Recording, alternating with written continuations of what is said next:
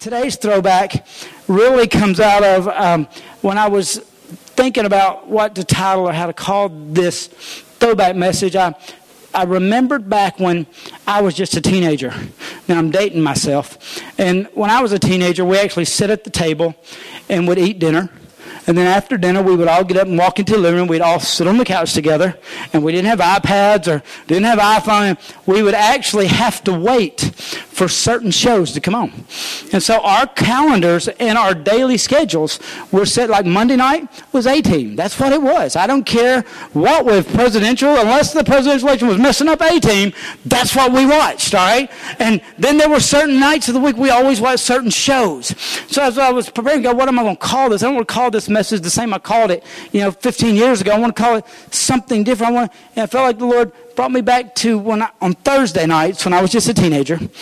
We would get through eating dinner, and then at um, seven o'clock we would all go sit on the couch, and this show would come on, and this is the title of our message. All right, go ahead.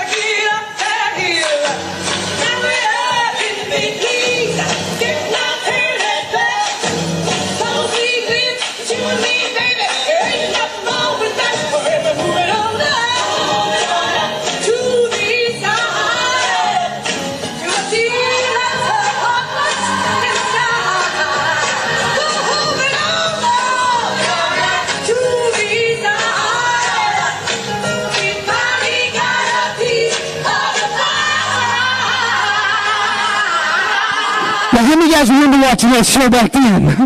That's a true throwback. Now, the premise of that show is this. You know, there was a, a family grew up in one part of town and, you know, events happened and they had succeeded in the area and they, they moved from what one side of town to the other and they find themselves like in the song they consider moving up but what the show what made the show so interesting was although they changed geographical locations, they kept bringing back all the main principles from where they had here over to here. And it didn't matter, you know, what level they were on. Still, what was important was still important. Still, what was truth was truth. And it was a great show. And you know, the dude was always getting in trouble, but it was a great show. And um, I'm calling this one "Moving Up." Because, man, I don't know about you, but we have all found ourselves, if we remember back just a few months ago, just a year ago, if you remember, it seemed like things were good. And then everything changed. And now we went through all that we went through, and things are kind of feeling good again. But we need to make sure that the same things that were here when things were good are with us here as we begin to build a new normal. Does that make sense? And so the first throwback I feel like the Lord told me we have to make sure is established and rebuilt in our lives. And we're going to go to um, Exodus chapter 19. Now I'm going to pick up in the story here, and we're going to bring up just a couple things. Hopefully, you can stay with me for a few minutes. But it's when the children of Israel have been released out of Egypt. They have moved through the Red Sea, they have seen the mighty hand of God move on their behalf in mighty ways. And God got them through all kinds of circumstances and all kinds of situations. I mean, even to the point, even after God delivered them out of Egypt, they got up to the Red Sea, looked like they were trapped, looked like there was no way out. The hand of God moved again and not just got them across the Red Sea on dry ground, but He also destroyed the entire enemy that was chasing them. And God said, the enemy that chases you today will never chase you again. I want you to know this year, you say, well, Cricket, it's a crazy year. It is. Do you remember the prophetic words at the beginning of this year where this year we will see things we've never seen before? How many of you guys can test that is absolutely what's happened? As a matter of fact, this week I'll be dealing with it driving home today. Uh, we have two hurricanes entering into the Gulf of Mexico. It has never happened before in all of history. There has been two tropical depressions in the Gulf of Mexico at the same time in 1939, and that was in the middle of the Great Depression. But this is the first time in history ever recorded there was two hurricanes. I mean, we've seen some stuff. I mean, we've seen a pandemic shut down the world. We've seen um, nations unrest. We've seen economic failures. We've seen unbelievable. We're about to watch one of the craziest presidential elections, I believe, in all of our lives in history. I mean, we're seeing some stuff. But I want you to know something. If God's letting you see it, if you just keep a hold to God, you're going to see it turn for your good. It truly, truly will. It's going to turn for your good. And everything going on and all the unrest, all that, I'm telling you, it, you, we may find ourselves living in a new normal, but the same things that took care of us back here, same principles that our lives were built on, will be the ones that will take care of us here. And here the children of Israel found themselves in a wilderness. This is not a good thing. They came out of slavery, which when we read the story, a lot of times we think, well, man, their life is so much better. Well, not in their eyes because they were they went out of slavery. God's mighty hand moved. They find themselves now in a new normal, a new wilderness, and they didn't think, thank God God delivered us out of slavery. They think, Lord, it, we'd rather be back in slavery. At least there they said we got to eat leeks and onions. I mean, you you bad you you're not looking at right if you're happy about eating leeks and onions. That's gross. But they were wishing they could eat those again. Their normal had changed. And so here we pick up the story where God had brought them to a place where the same thing when they were in Egypt, that was a foundation, had to be reestablished in a wilderness. And what we find here is we pick up in Exodus 19. I'm going to read just a bit for you, and we're going to jump around. I want you to stay with me just a second. It says, On the morning of the third day, there was a thunder and lightning. Now, that never sounds good. All right? It doesn't sound good when you wake up in the middle of a storm, all right? But um, there was a thunder and lightning here, and it says, with a thick cloud over the mountains. We talked about last week, we felt, you know, so many people feel like they're just, they're living under a fog and living under stuff. It says, everyone in the camp trembled. So this did not appear to be good. Said, everyone trembled. Then Moses led the people out of the camp to meet with God. And it said this, and they stood at the foot of the mountain. Here they had come to Mount Sinai. And God said, I want to meet with you. And the Bible says, when they got to the mountain to meet with God, which all sounds really cool, thunder, lightning, a huge cloud that terrified them set on this mountain. And it says, Moses called them all out to gather at the foot of the mountain. Mount Sinai was covered with smoke because the Lord had descended on it in fire. I want you to know just because there's smoke doesn't mean it's a bad thing. Just because change doesn't mean it's a bad thing. Just because things are different. I mean, we fight, we resist change so much. But just because it's change and just because there's change doesn't mean God's not in it. It described the storm that set on this mountain first. And then it said the reason why the storm was this way, the reason why they heard the sounds and they felt the quakes and they saw the smoke, it was because God was moving on that mountain. I want you to know something. In every one of our lives right now, even though we're in the midst of all this, God is moving in your life. The very simple fact that you're even here proves that God is moving in your life. Because God is, the devil would do everything he could do to keep you from even being here, keep you from even tuning into this. Because the devil would never let you want to hear what you need to have going on in your life right now. And so the very fact that you are means God is moving. And a lot of times God's not recognized. A lot of times God, uh, some of the greatest trials I've went through, I told you this before. The one, the greatest ones that I went through as a family. Soon as it was over, my wife was like, "Wow, I'm so glad, man. I, I would, if I would have known God could have used that, I would, I would go through it again." I said, "I'm not there. I didn't see this as being worth it." And it took about two years honestly, of walking past that thing before. And I was, I was honestly, I've shared this with you. I was driving one day and said, God, Jennifer says that was worth it to her. But what about me? I mean, you're being unfair because that was not worth it to me. I felt like the Lord said, turn around and look. And when I did, I turned around and looked over the last two years from since that had happened. And everything was good. And he said, Is it not worth it? And tears began to run down my face that day. And I started thanking God for letting me go through. That was so bad because it had become so good. I'm telling you, if you can't see the good yet, just give it a little bit more time. Because before it's over, it will be good. But it says, And the Lord descended on it with fire, and smoke bellowed up from it like smoke from a furnace. The whole mountain trembled violently, and the sound of the trumpet grew louder and louder. And then Moses spoke, and the voice of God answered him. Man, isn't that awesome? I mean, that is so odd. But see, when they were there, it didn't seem awesome. It was a very scary moment, and very, very, and it probably appeared that God was mad because the way God showed up. Now, Jennifer, if you're if your personality, I'm a D personality. Jennifer's an I personality, and the problem with D's is they cannot. You can read this thing on TV. A D, you cannot keep a D. I mean, if you look at a D in the face, you know right where you're standing. They cannot hide emotion. Now, I's, them are tricky suckers because Jennifer can have a smile on her face and be angry on the inside. You know saying? So I have to watch myself when, like I say, when Jennifer walks in, I have to make sure which one am I fixing to get. She knows right when I walk in the door. Here, it's like God showed up on the mountain, and it appeared he was angry. He appeared he was angry. And I want you to understand how they responded. And the Lord descended on the mountaintop, the mountain, and called Moses to the top of the mountain. So Moses went up. It said, the Lord came down on the mountain and God spoke. What did God say? What did He say? In verse 20, it says, And the Lord descended on top of the mountain.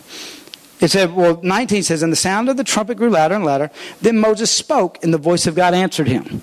What did God say? In verse 20 it says, And the Lord descended on the top of Sinai and called Moses to the top. So Moses went, God said, Come up here, Moses. Come up here. Now jump over to Exodus chapter 24. I got to have you all over the place, Tanya. I didn't give you my notes, did I?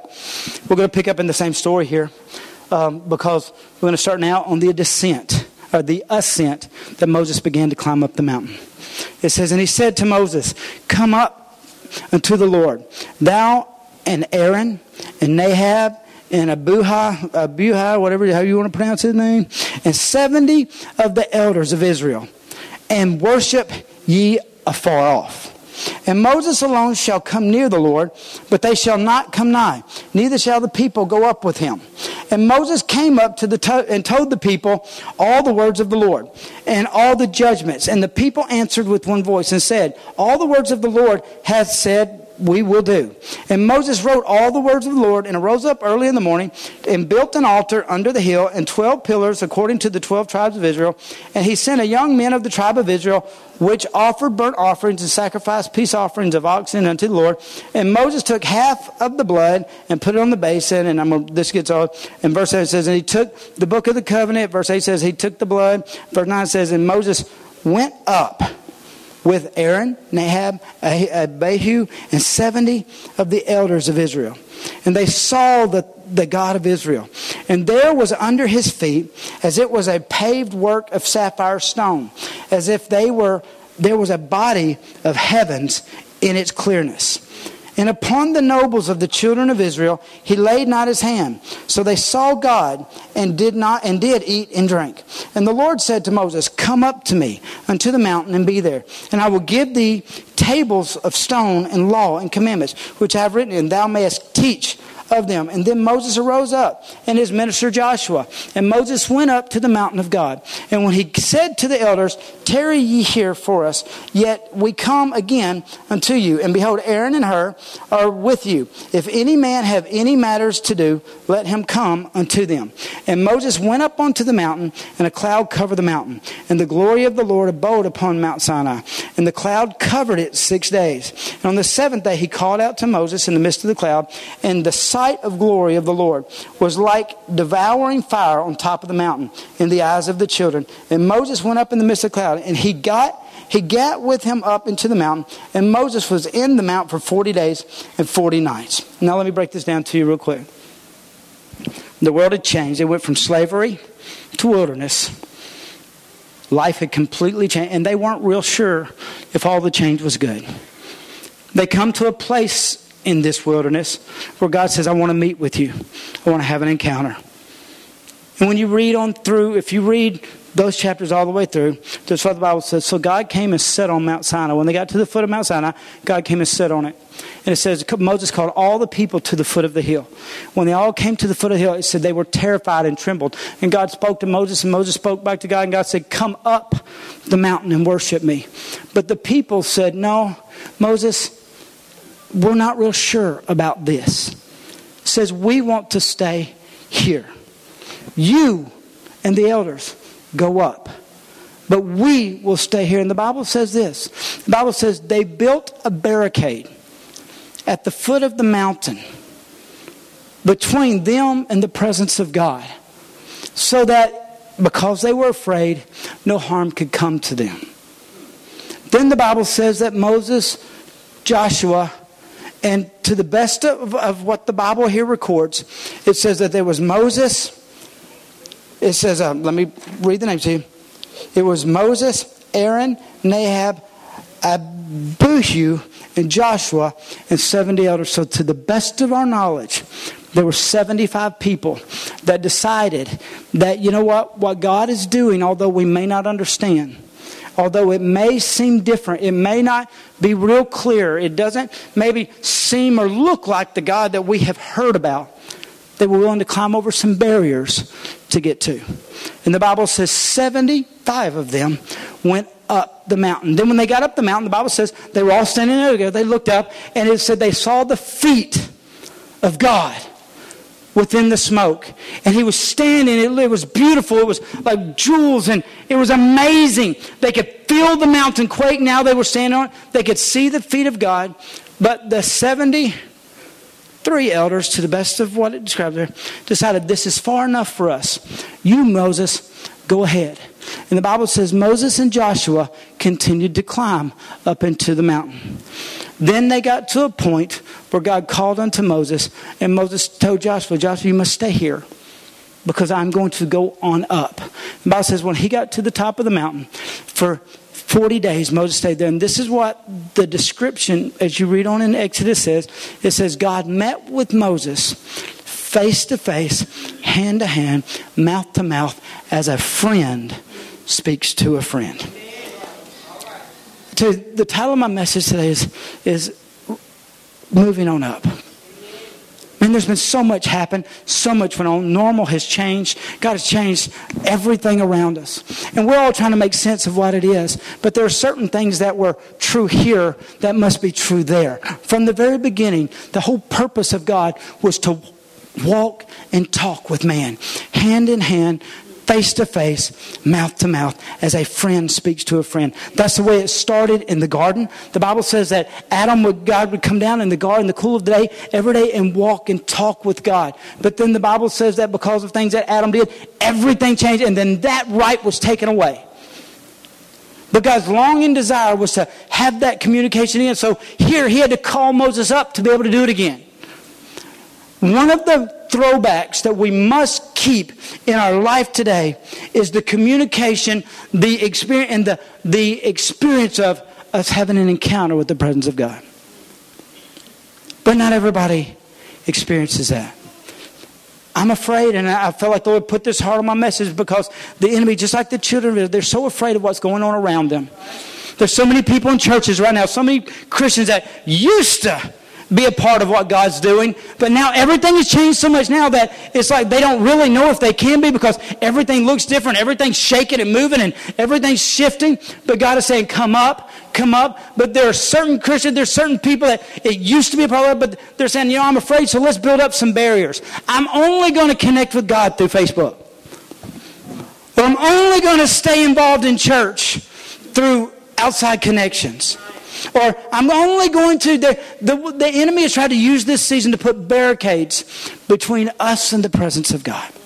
You need to understand the people that stayed at the foot of the mountain, they could see from a distance, the Bible says, what God is doing. I, am here to tell you, you say, Craig, I'm not safe coming into church. Well, then you need to be a part of the church online.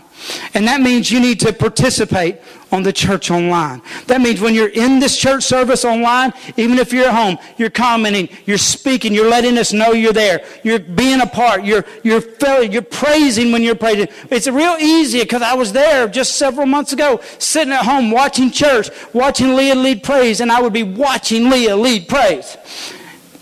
And I was watching from a distance because the enemy tried to put barricades that would keep us from coming over. Now I understand the pandemic's real. I understand what we're going through is real, but let me ask you, are there any barricades that aren't that visible? I mean, is it that maybe you just didn't feel like it today? Or maybe, you know, you, it would just be easier to stay at home this one? Or is it, my question is, what barricades are, are the enemy, are you allowing to be built between you and the presence of God? Because you got to know something. The same thing that got you through when things were good will be the very same thing that will get you through things when they're different. And you need the presence of God more in your life now than you have ever needed it before. You say, well, cricket, is it got to be church? Well, the Bible clearly tells where his presence rests. The Bible says God inhabits the praises of his people. Now, it doesn't say God inhabits praise songs. It doesn't say that. It says he inhabits the praises of his people. And I got to be honest with you, I drive in my car a whole lot. I listen to a whole lot of praise music. But the truth is, just because the praise music is playing in my car doesn't mean God's inhabiting that space. It isn't until I start praising because I'm one of his people. And when, when rooms like this, people are, are lifting up praise, doesn't mean the presence of God is inhabiting those spaces. And so the enemy will try to make convenience a barrier from me getting into the presence of God saying, coming up. Now, the Bible said this that those at the bottom, let me tell you what happens to people that allow themselves to see God from a distance. The Bible said the children of Israel came and they gathered at the foot of the hill. And when they ascended up on the mountain, it says they turned back and went back to their tents. And then it became a habit. The Bible says that in other states or other parts of Exodus, it says when Moses would go into the tabernacle, said the pillar, the presence of God would come upon the tabernacle, and Moses would go in. It says, and then the children of Israel would stand at the doors of their tent. They would watch Moses go in, and then they would turn back and eat their meals with their family. I want you to know something. The enemy would love nothing more right now than for the presence of God to be something that you watch from a distance. And you to know those that were watching from a distance, it wasn't very long, just a few days later, those very people that saw God, felt God, had been delivered by God, and led by God. The Bible says they were standing at a foot of a mountain and they were taking the things that God had given them, the gold and the, the money, and they were melting it in a fire and they were forming a calf that became their God. You cannot afford to worship God at a distance. You cannot afford to see God at a distance. You cannot afford to be what God, be a part of what God's doing, and you just watching it because maybe you're a little unsure, maybe you're a little worried. You, you do everything you can do to come up as high as you can go. Now, that was the first group. Now, you want to say the, the, the whole premises of God is um, about how close God wants you to be. His whole plan was how close He can get you. Now, this Bible, the Bible says there were four different levels that people could go to. People could stay at the foot of the mountain, the foot, and worship God and see God from a distance, but there was no life change in their life. There was no effect that God had on them. There was no happiness, no joy. It, nothing, the, the, fear that they were carrying still stayed with them. The worry, the anxiety that they were dealing with, they were still dealing with it. The desires and the longings that they were, it was still there. They were, they were having to go through everything, knowing that there was a difference, but not choosing to make that step over. They stayed behind barriers of fear, stayed behind barriers of ease or comfort or convenience. But then the Bible said that there, were a, there was another group, and it was the, the leaders. There were those that understood there's more, understood there's responsibility, understood that, you know, God has more for me and He's made it available. He's invited us to go higher. And if we're just willing to move on up, then we can receive and experience God at a greater level. And the Bible says the 70 three elders went up with Moses and Joshua, and when they got to a certain level, says they began to see God in ways that they no one else did. No one else got to see how beautiful His feet were. No one else got to see. They began to feel the effects of God going on around. I'm here to tell you, you know, you can watch God from a distance and there's no change. Your, your life, you're still dealing with everything and the world's constantly still pulling back on you. And then you can decide to take a step over the bear and go up a little higher, just like the 73 elders did. When they got a little bit higher, they began to feel the effects of God. They began to see God like other people hadn't seen him before. They began to realize things about God because it's, it's like they could see, it says they could see through things, but then they stopped. Now, this is a dangerous place, and I've watched it happen. This is what you call the trap of religion. Because it's real easy for the enemy to, if he couldn't get you to stay at the foot of the mountain and watch God from a distance, his next goal is to get you to step across the barrier and get to be a part of something, be a part of a group that is moving up higher. But you're only going as far as man is involved. And that's what you call religion. Because, see, church as an organization is a religion. But church as a relationship is Christianity. And there's a difference. I know people that have went to church their entire lives wouldn't miss a Sunday for anything. They, they, they're involved in every club, they're involved in every board, they do every small group and all that. But church remains a religion in their life. And you can usually tell when someone is in danger of falling in this trap of church being a religion is when they get to a point that, you know what, they're not going to take a step on over where other people have found a relationship. And so they start fighting for positions or fighting for control or fighting for the different areas in the church where they can influence people. These 73 people here, they were great men, great, great leaders. Leaders of each tribe, they were leaders, the Bible says, but they had only moved up close enough in their relationship with God that it became religious. And so I'm sure at times they felt good about it. I'm sure at times they felt proud of what they've done. But the thing about it was there was no real life change. And so the same things they started walking up the mountain with were the same things that they stopped at that level with. They were still just living an ordinary life. They saw God. They knew God was real. They knew they could feel the effects of God. And they had a deeper understanding of who God. You know, you can know a lot of the Bible and still not know God. You can know a lot about a movie star and not know the movie star. You, you can know a lot, and these, that's what religion will do. Religion will try to get you so informed on things, try to get you do it, going to all, and I got to be honest with you. I mean, you just stay religious, and you're just, a, it's a matter of time before you get hurt. Because climbing up a mountain to a certain extent and stopping is dangerous and you allowing your spiritual walk to just be religious and not be relationship, where you just get involved in church because it's church and that's what Christians doing, or you're looking for the big, and you get to a place, it's a matter of time before you get hurt. Because the truth of the matter is relationships are messy. There's probably been nobody ever speak as hateful and as mean to Jennifer as I have. And that's just the truth. I'm her husband. And I'm ashamed of it and I've repented when I get angry and would do it. But the truth is, relationships are messy. Thing about it is, she said some pretty mean things to me too.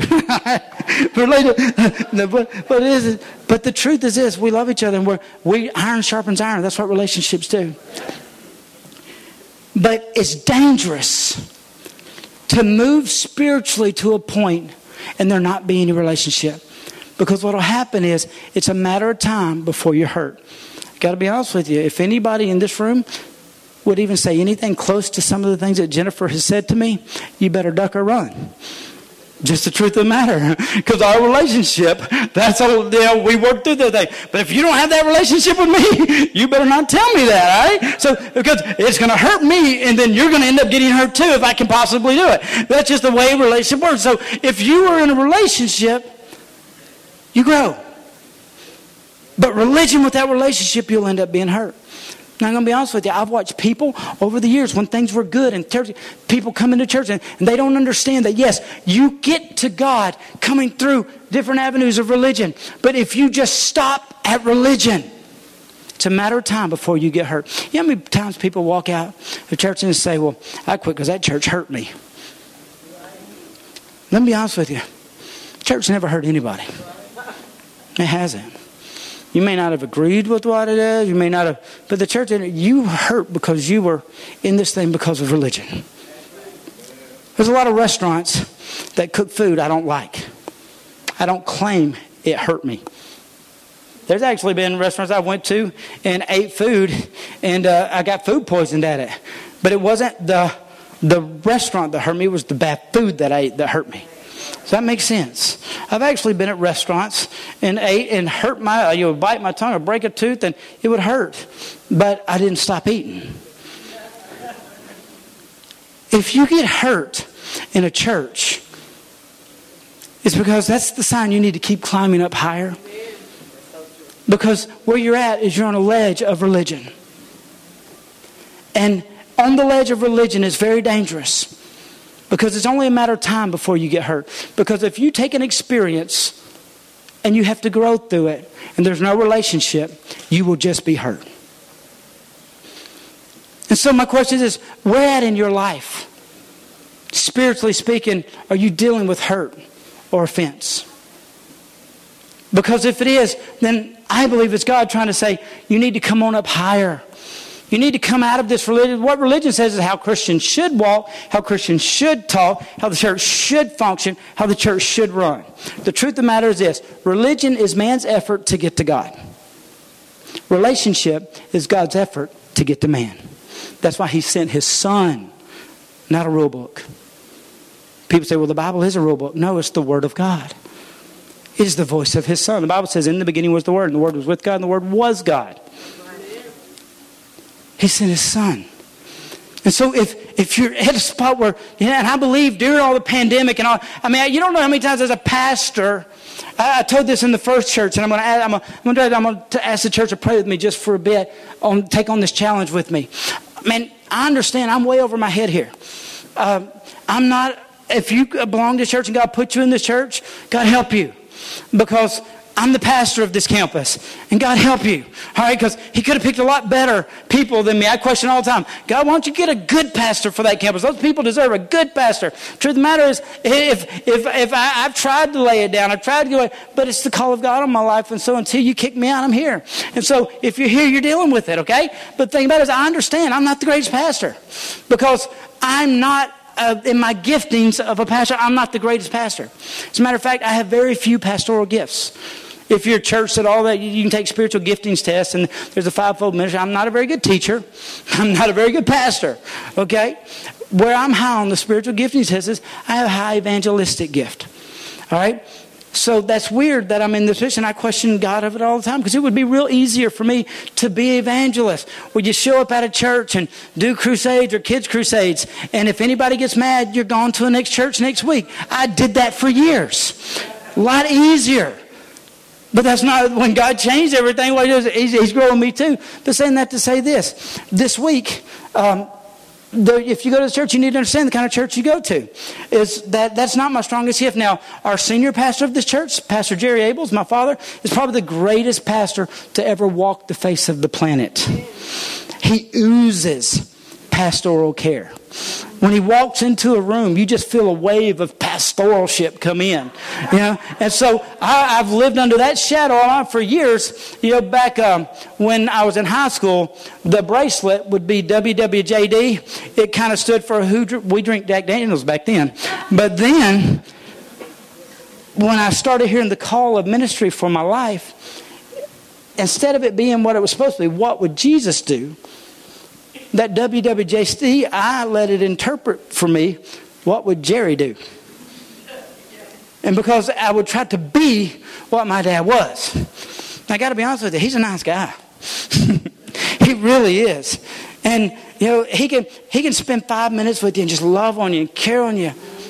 Got to be honest with you, that's not me, right?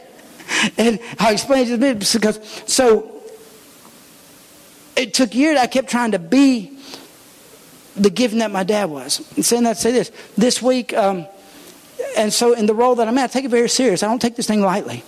So the role that I'm in, I get phone calls all the time.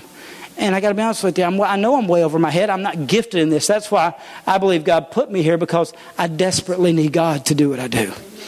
I believe that's why God called Paul to the Gentiles, the unschooled, because he was so schooled. He called Peter the fisherman to the Jews because that were very schooled. God will put you in where you can't, where you won't be able to land on your own two feet. It's going to take His.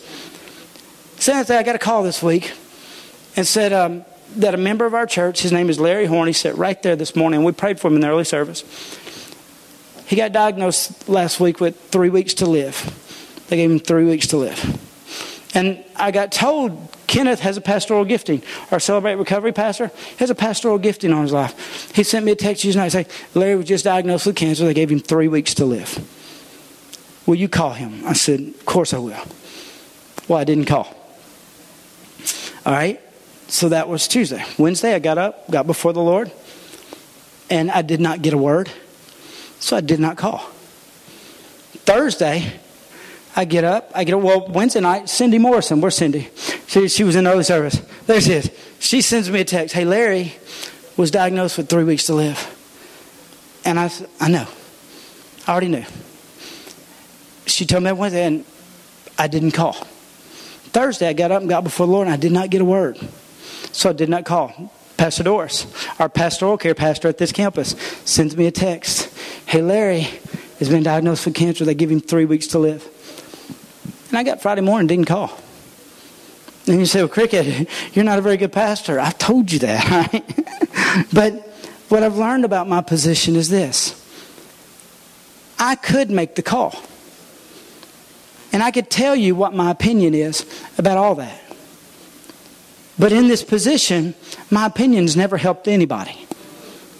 And so there are times I've just learned as I've gotten older is I can make the calls but without a word, I'm not making a difference. And just a few weeks ago, when I got uh, I got in, went to bed at eight o'clock, and uh, woke up about five thirty, and started getting and going to my phone, getting all the texts and calls where Sister Vashti's son Ricky, my dear friend, had died.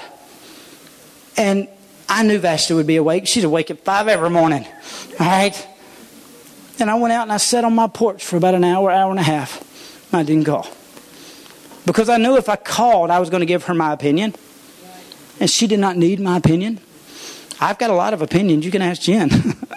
and I, I usually are real, but when it comes to spiritual matters, I've learned my opinion don't change anything. As a matter of fact, it just makes it worse. So I needed a word. And so Saturday morning I got up. And when I got up Saturday morning, I was like, God, I was just warring with this thing with Larry. I mean, my dear friend, I've, me and Larry, he, we've seen God heal him of cancer five years ago, but here it is back. And then Saturday morning, God gave me a word. And I called Larry. I wasn't, I mean, if I would have called him Tuesday, Wednesday, Thursday, Friday, I would have let him lay his head on my shoulder. I would have cried with him and wept with him because that's what I thought pastors were supposed to do. And that's what pastors do. I got to be honest with you, I'm not a very good pastor. I know the giftings, and that's why when people come to me and say, Cricket, man, I blew it. The response to me is, get up, knock the dust off your feet, and let's go, man. Let's not stay. Are you going to keep laying there? Or what good's that do? Get up and let's go. So if you're needing some encouragement, I usually make the call. If you, if you ever call for pastoral help in this church, you're probably, if it's a pastoral, if you need a pastoral word, you're either going to get a call from Sister Doris, Brother Yvette, Brother George, because we have pastors. I've surrounded myself with people that are pastors. Because I know what I am. And I know when God gives me a word, I will call and give it. So Saturday morning, the Lord gave me the word for Larry. It says this He shall live and not die, and he shall declare the glory of the Lord. But if I would have called him Wednesday, I wouldn't have had that. If I'd have called him Thursday, I wouldn't have had that. If I'd have called him Friday, I wouldn't have had that. I did not have that till Saturday. I said, So, Larry, over the last month, I've talked with you about eight times. And every time I've talked to you, you told me what you're planning on doing next year and the next year. And you, he, he's laid out the last, weird because me and Larry ain't talked about this stuff in years. And he laid out the last five years, the next five years of his life. And so for me to hear he's dying in three weeks and all the conversations I've had with him, I met his son last week in the foyer and they were making plans when he comes back. And I was like, So, God, this came, I was wrestling with this. I know what the man's plans, but I also know what the doctor said. So how do I walk through this? I felt like, Lord He shall live and not die. And the Lord told me, Are you going to take this laying down, or is this church going to stand up and fight? And so in the last service as a church, we decided we're going to stand up and fight for what the Word of God says. And so I'm going to ask you over the next 21 days. See, 21 days, they gave him 21 days to live. Over the next 21 days, I'm asking this church to stand up and fight. I'm asking you to go up a little bit higher. The Bible says some prayer, uh, some miracles only come about by prayer and fasting. In the service before, we gave out his number to everybody that are going to connect with him. We had we did it in the first service because it says, if there be any sick among you, bring them to the elders of the church, let them anoint you with oil, pray the prayer of faith, and they shall recover. So the older people our church come to the um, earlier service. So um, just because you're in here, obviously you're young. So I was telling Miss Cindy, you know, I was read an article this morning, uh, early about five o'clock this morning, that said this generation, the oldest generation living right now, they're younger than any other generation's ever been. And the, it had about 40 pictures, and all of them had amazing hairstyles like Miss Cindy's. Every one of them had. It's very cool. So that's why Miss Cindy's in this one. Right? But she was in the other one too. But so they, we know, pray, and we pray. So I'm going to ask you this week, over the next 21 days, we're going to fight this thing. I, I, I mean, I'm telling you, I asked Larry, I said, Larry, do you want to live? He said, yes. I said, do you want to fight? He said, yes. So we said, then we will. Bible says brothers were born for adversity. We're going to fight with you, Larry. And Larry said, I'm ready to fight. So what I'm going to ask you to do over the next 21 days, I'm going to ask everyone that will, that loves Larry and will fight for him to fast something in the next 21 days, whether it be a Coke, a Dr. Pepper, and you pray.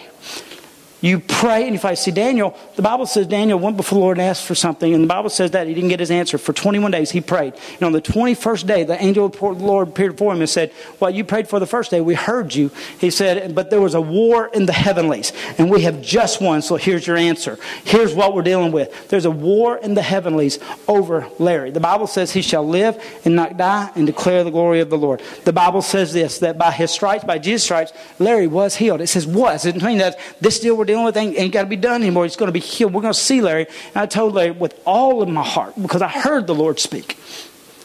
In 21 days, I will see him stand here still living and declare the glory of the Lord. I need you to fight with us as a church. I said that to say this. See, religion don't do that. Religion don't do that. And the leaders here, the children of Israel, got to this level of religion where church was just a thing but yet they stopped because they and they were they could see but there was no effectiveness. I got to be honest with you. I live in a world today that i need the relationship that i have with my father and my brother jesus to be fighting for my kids daily while they're in the public school. I'm in a place in time right now where i need god fighting for my finances and warring sending his angels to keep me in all my ways. We live in a time that what held us here is going to have to be a part of what's holding us here and a lot of things have changed, but one thing that can't change is your desire and your pursuit for the presence of God. And so religion will get you here where you can see God do things, but it won't ever change you. But then the Bible says there were two that went on up higher on the mountain Joshua and Moses. They went up into the smoke, went up into the presence and their lives began to change. Now, what do you think would have made that special? What would have made it more important? Why would Joshua, that to this point, Joshua was a servant boy. He was not the Joshua we know that took the promised land. This was a servant boy. This job was to clean the church. The only reason why I can find that God, any reason why I gave God Joshua the right to move up beyond the religious leaders was that the Bible says previous that when the presence of the Lord would come and descend on the temple, and Moses would enter, so Joshua would go with him. It says, but when Moses would leave, it says Joshua would stay for a while. That's a big statement. Joshua valued the presence of God. Even when nobody saw, even when nobody cared, Joshua valued being in the presence of Jesus. Now, You say, well, obviously, you know, he had more free time than. No, Joshua had a wife, Joshua had a job, Joshua had kids, but Joshua valued the presence of God and he knew the work and the connection that I have with the church would allow the presence of God to affect me in a way that it may not affect it. Joshua was the least qualified to take the army and the children of Israel into the promised land, but he was chosen by God because he valued the presence and a relationship with him. And when God should have picked Aaron, or God should have picked one of Moses' sons, God picked a servant boy that valued the presence of God. Because what would make a, a servant boy qualified to be General Joshua? It was the transformation that happened in the relationship in the presence of God. He was willing to go higher than anyone else. This is the danger there. When people just value the presence of God so much that they're willing to invest their whole life into it. They usually come into churches and you say, Why is it churches? Because this is the body of Christ. If you want to get closer to God, get in a church somewhere. Get connected to his body. But then the Bible says that you know, that he would work in the temple and he would clean the temple or the, the tabernacle. And this is the danger I've seen. But as the ascent went on, Joshua stopped. He was already that far, but he stopped. And this breaks my heart because I watch it. Having there are people that desire the presence of God so bad that they'll move into leadership and servanthood in the church. They'll move into the value of the presence of God. They come to church, they get involved, they start doing, they teach kids classes, they get in. But the thing about it is this the relationship becomes a work or a project or a job, and it loses its power. I got to be honest with you, ministry work alone will burn you out.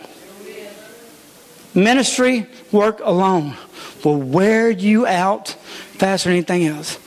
You ever heard of fruit rotting on the vine? When you move into the place of ministry work, you position yourself at a place where if you don't realize there's more for God that God has in store for you than just what it is I do, and you focus completely on the hands of God and just doing the work of God and being used by God, what happens is it's real easy to die on that level of the mountain. I've watched it for years, and I've the last couple years I've tried to get as loud as I could possibly get because of it. I've looked in my past and times where I would be serving the Lord and I would burn out in areas and I would I would find myself sliding back down the mountain when I was up there so far at one point because the work of the ministry alone will destroy you. And I've watched sound men and I've watched ushers and I've watched children workers come in and God transformed their life. They climbed over barriers. They went up the mountain. They had a relationship and an experience with God. They move into the side of the work of the ministry. But then they stop there. And they stay so busy doing the work of the ministry, they burn out on that level of the ministry. And then they begin their descent down. And the truth of the matter is this you have to understand at that level, there's more of any other level you've ever been to. Because, see, Joshua was in it. He was in it, in the smoke, in the fire. But yet he didn't get to the top. And he never got the experience or the encounter. Now, he got it later. He, he saw it happen in Moses' life, so he knew it was achievable, so he got it later. The Bible says that an angel of the Lord appeared before Joshua, and the angel said, Whose side? Joshua said, Whose are you on? He said, I'm on the Lord's side. And so Joshua chose to be on his side. And so he got it later. But in this season of a throwback, don't let church be just a spiritual relationship with the hands of God. Because the hands of God will wear you out. Don't just come and serve and never sit in a service. I'm going to step real hard. Is that all right? I believe one of the reasons why we were progressing toward revival several months ago, if you were with us, remember I felt like the Lord told us when they were all in one accord. And there were two services I called the service. Met with the leader, said, listen, at this point of the service, I felt like the Lord told me He's going to show up today if we will all get in one accord. And so I need everything to shut down. At that moment in the service, I need everything to shut down. I need everything. I don't care what's going on. Everything's shut down. And we all move into one accord. And there were people that chose in our ministry team at that moment that what they were doing was more important than what God was about to do. And I'm just going to tell you honestly, they're not here anymore. And they've been with us for years. They're gone. Why? What happened? What happened? Because you can get to that level of the ministry and burn out that quick. You need to understand it's not levels of ministry that will get you through this.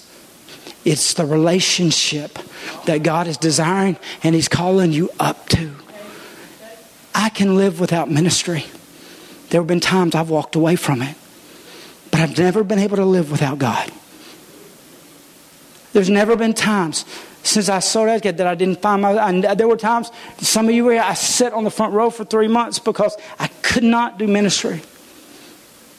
People were saying, Come on, get up, do it. I couldn't. There was not enough strength in me, too. But I also knew if I let myself get away from the presence of God, there would never be. You can't let ministry be where you stop. But then the Bible said this. Bible says Moses kept going up. And when he got to the top, something happened. Bible says God came in, got into his face.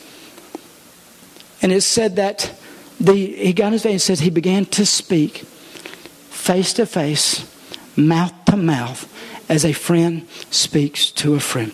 There is a place in your relationship with the Lord that ministry is a privilege, it's not an achievement.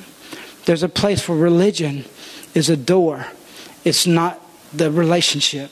And there's a place where no barrier will ever be able to pull you back past because you've had a relationship with God where He has spoke to you face to face, mouth to mouth. I don't care what I go through. You can watch the rest of my life. If you fire me and move on, just watch. I will never be at a place where I will not have a relationship with God. I don't care if I go to the lowest of the low or the highest of the high. I don't care if I'm on the tallest mountain or in the deepest sea. David said this no matter at my highest high, lowest low, where would I go from your presence? I've decided God's not going to go anywhere with me, or me either. It's a decision you got to make. See, God could have came down the mountain to meet with Moses, but he didn't. He said, I got to see you put some effort in. That's why the Bible says you got to get up and do it. If you'll draw close to me, I will draw close to you, the Lord says. We put all the work on God. God, if you want to change me, do it. No, get up and change toward God God. Start making a move toward God, and God will make a move towards you. In this season right now, our throwback is this. What got you to the Lord, you keep doing. What got you close to the Lord, you keep doing. You value the presence of God and understand you need it bad enough so that it will change everything about you. Everything that has been holding you back, everything that has been holding you down is transformed in the presence of God. Moses glue with his glory. So my thing is this it's time for us to move up. Let me ask you this. Are you, honestly, are you happy with where you are with the Lord right now? Are you as close to God as you want to be? Are you as close to the Lord as you know He wants you to be? Do you hear God saying, Come up closer, come up closer, come up closer? I hear the Lord telling me every day, Cricket, you've been walking with me for 20 years, but you're not close enough. You need to keep walking. You need to keep getting closer to me every single day, every single move, every single action. Because if you keep drawing close to Him, the Bible says He will keep drawing close to you. The throwback is you need God now more than ever. And He's calling you to come up.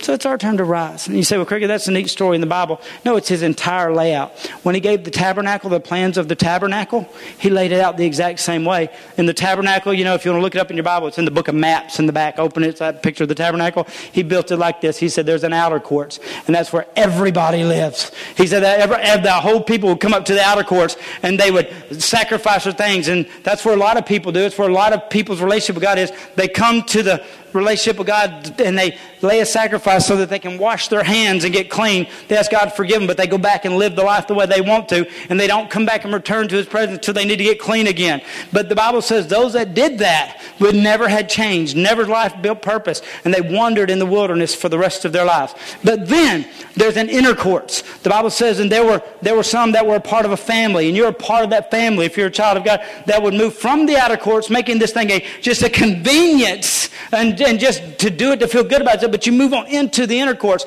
and on the inner courts becomes the workings. And I got to remember, this is where religion and things get tough, is because that's where they have to, set the, the priest family, they would sacrifice and they would clean and they would do all of that kind, of, and it became work. But if you stay in the work, you'll burn out. If you stay in just the work side of relationship, um, that you will burn out at that point and you'll go right back into the outer courts and be just like everybody else. But the Bible says, but then there was the most holy of holies.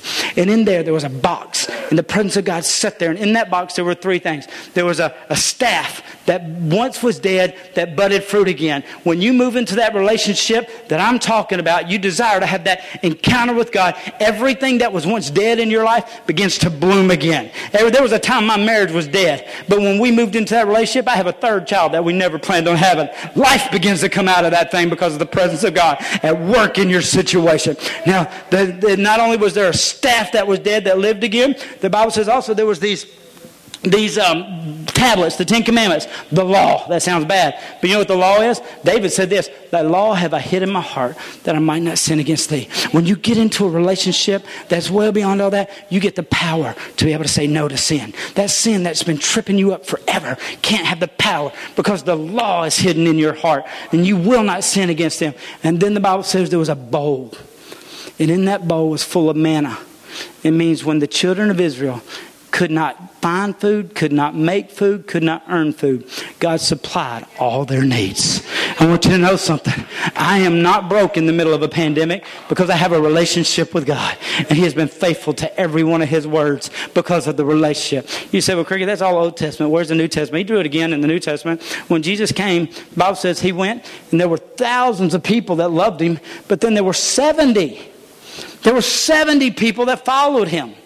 And out of that 70, though, though they knew him, they walked with him, they traveled with him, and they went places with him. They saw him do miracles, but they were never affected because they were not there.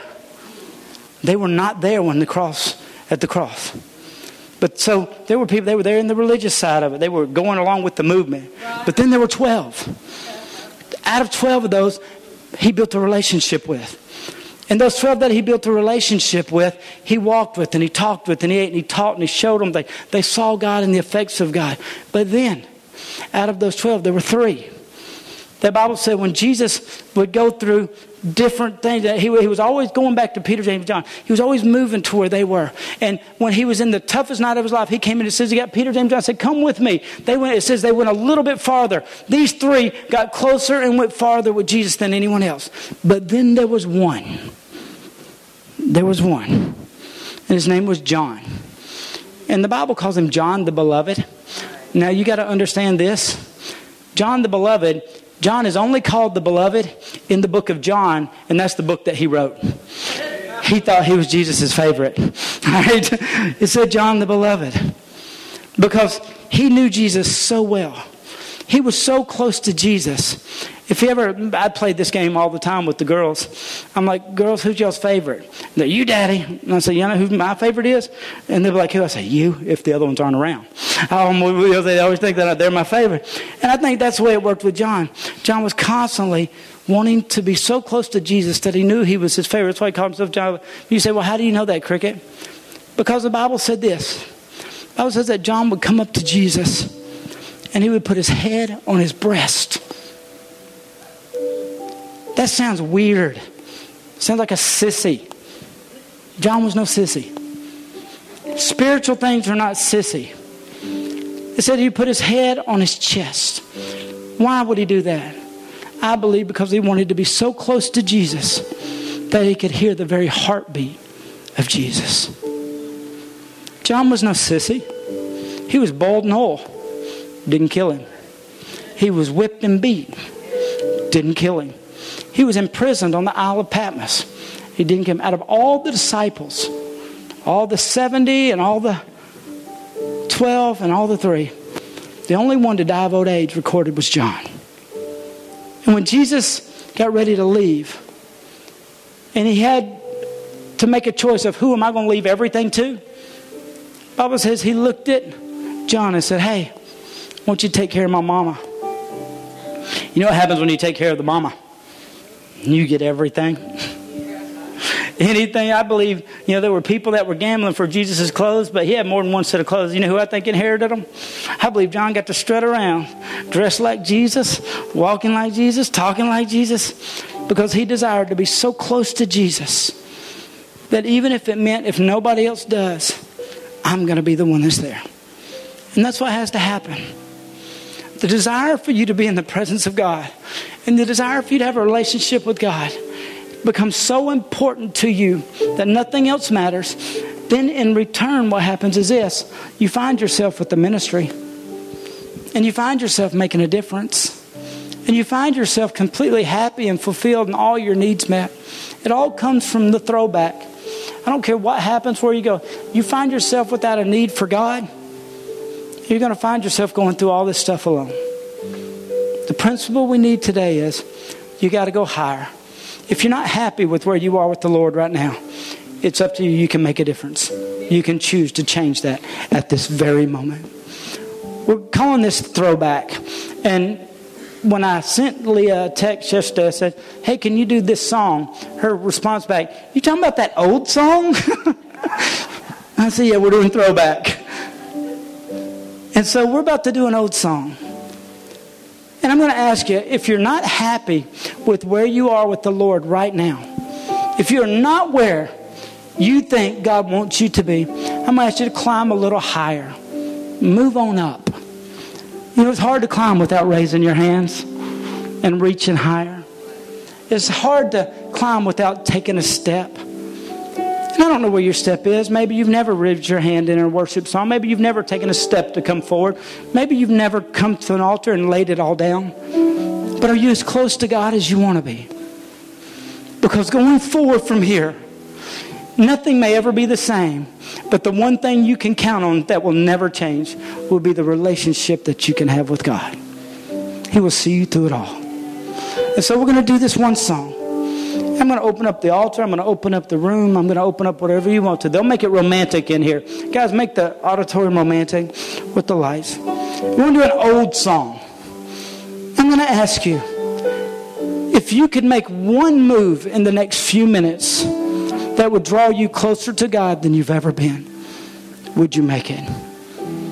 Would you take that step? Will you move on up? Will you go forward in your commitment and your relationship with the Lord? And if you will, I can promise you this when you walk out this door, you will be completely different. You will be completely transformed.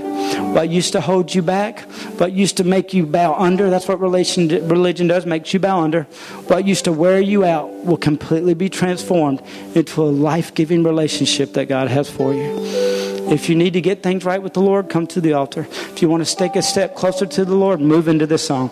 And let's throw back right here.